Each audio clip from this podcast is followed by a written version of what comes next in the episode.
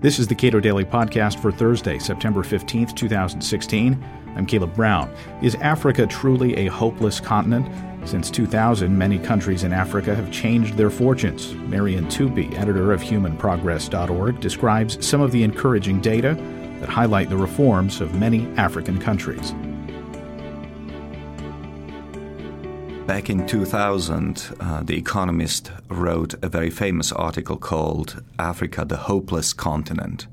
And it was quite possibly the worst possible time to write that, because it turns out that the turn of the new millennium was the beginning of very good time for a continent, for the whole continent. It is difficult nowadays to talk about Africa as a whole, because there are different things happening in different parts of the continent. Some of them are doing better than others. But overall, the continent is doing much better than anybody expected 16 years ago. Let me give you a few examples. GDP per capita, adjusted for inflation and purchasing power parity, has increased by 50% on average amongst Africans.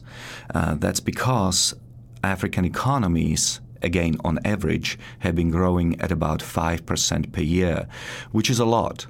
Now, that was partly a result of high commodity prices. Africa exports all of natural resources, but it was also a result of domestic reforms. And you've mentioned already economic freedom, which indeed has increased since the beginning of the new millennium quite substantially. The Fraser Institute publishes Economic Freedom of the World report every year.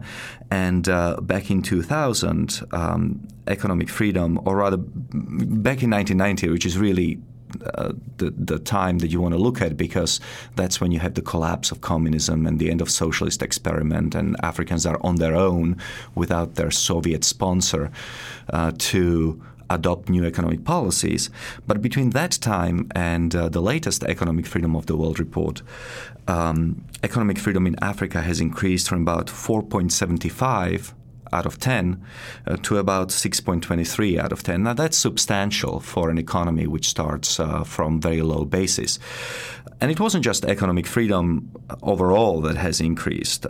Freedom to trade has increased substantially.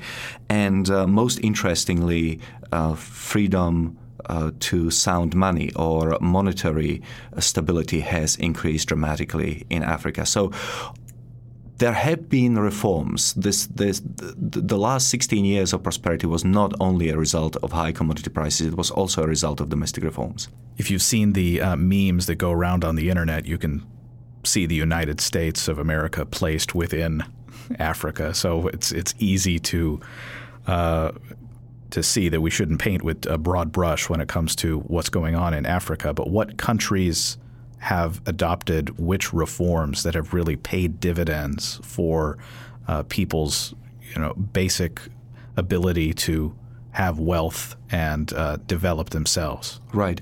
So let's start with economic freedom. Mauritius has always been doing very well, but you also have countries like Botswana and increasingly Ghana, which are climbing very fast up the economic freedom ladder. Unfortunately, institutional reforms in Africa have been lagging behind economic reforms. So today, you only have 6 African countries, 6 out of 48, which are fully free according to the Freedom House. And those countries are Benin, Botswana, Ghana, Namibia, Senegal, and South Africa.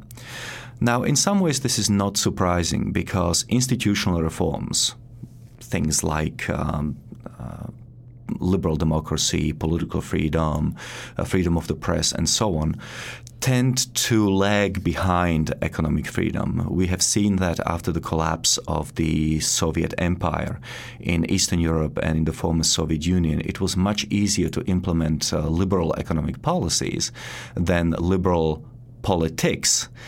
But there is hope that as economic growth in Africa continues, as people become richer, they will also start demanding more political rights and more accountability from their government. Because as people have more things to lose, they acquire more property, they are much more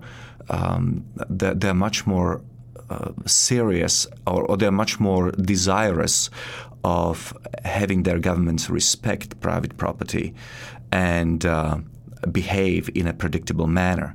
So short answer to your question is some countries have managed to combine good institutions and good economics. Mauritius, Botswana is one of them. But most of them are liberalizing their economies while lagging when it comes to their political dispensations.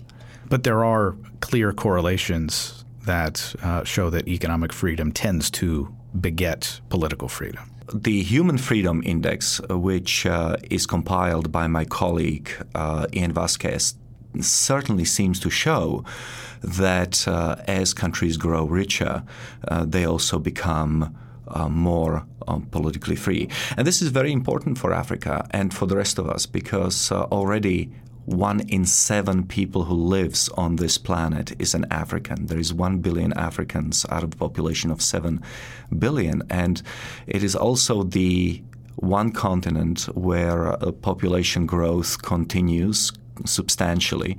You know, by 2050, there will be more Nigerians than Americans. So that gives you a sense of what is happening on that continent and how important it is to get those institutions and to get those economics right.